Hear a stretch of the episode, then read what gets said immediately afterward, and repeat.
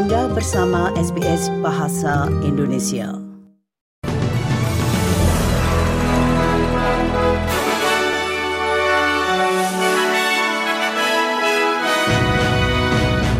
Berita terkini SBS Audio Program Bahasa Indonesia untuk hari Jumat 24 November 2023. Perdana Menteri Anthony Albanese menegaskan pemerintahnya akan melakukan upaya untuk menurunkan inflasi yang semakin meningkat di dalam negeri. Komentarnya itu menyusul pidato dari Gubernur RBA, Michelle Ballock, yang menyoroti tantangan inflasi Australia yang semakin mengembang di dalam negeri dan didorong oleh permintaan. Albanese mengatakan pemerintahnya berkomitmen untuk mengatasi tekanan dalam negeri. What are the areas where we can provide cost of living relief?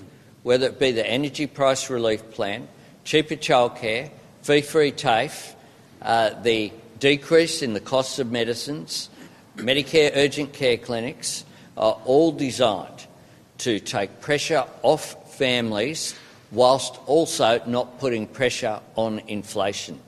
Asosiasi Dokter Gigi Australia atau ADA telah mengeluarkan permohonan resmi tanggal 23 November kepada pemerintah untuk merombak sistem perawatan gigi umum dan segera mengambil tindakan untuk mengatasi kesenjangan akses.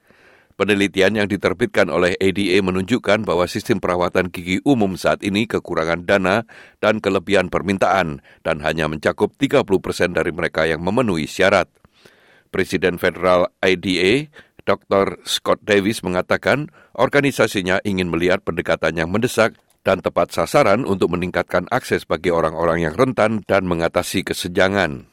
Australian dentists have, have long recognised there's a, an inadequate amount of funding for dental treatment for, in particular, disadvantaged groups or people with um, special needs, such as residential aged care, Aboriginal and Torres Strait Islanders, And of course, we need more public funding for disadvantaged Australians on low income.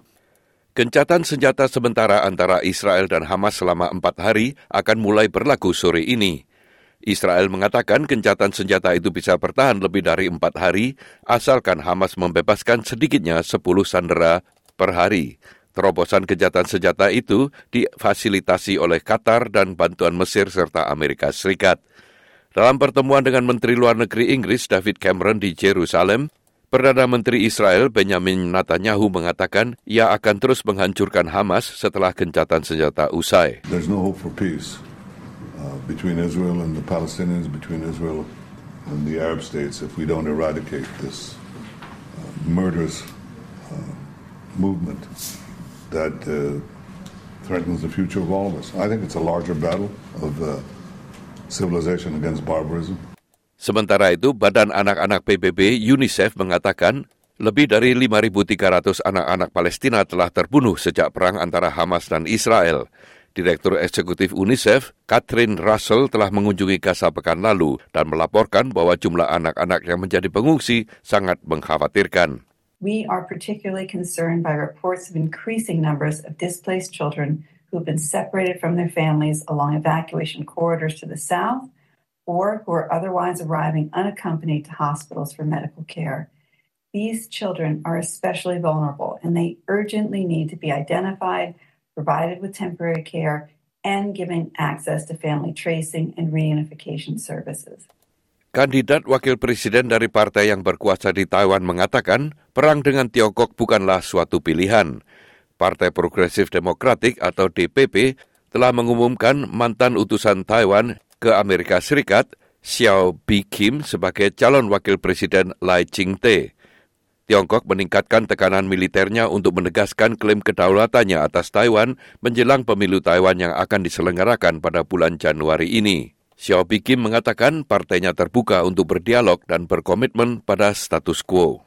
And as we take a pragmatic approach to balancing our international partnerships, I think it's also important that the international community, who also agrees with our position in continuing peace and stability in the Taiwan Strait, uh, make clear uh, to our counterparts across the Taiwan Strait that dialogue is the only way to resolve differences. War is not an option. Sekelompok 12 orang mendarat di daerah terpencil di pantai Australia Barat setelah melakukan perjalanan dengan perahu dari Indonesia. Orang-orang itu bukan warga negara Indonesia dan belum jelas apakah mereka nelayan atau pencari suaka. Pihak berwenang Australia sedang menyelidiki bagaimana perahu itu tidak terdeteksi dan mendarat di Windham di East Kimberley Shire di utara negara bagian itu.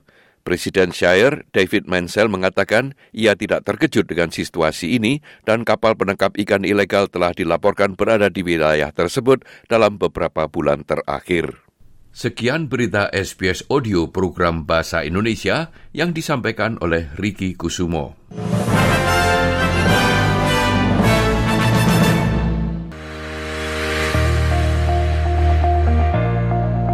Anda masih mendengarkan siaran SBS Audio program Bahasa Indonesia.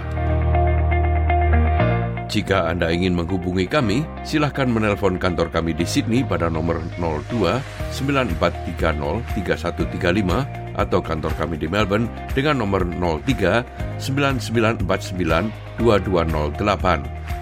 Anda juga dapat menghubungi kami melalui email pada alamat indonesian.program at sbs.com.au.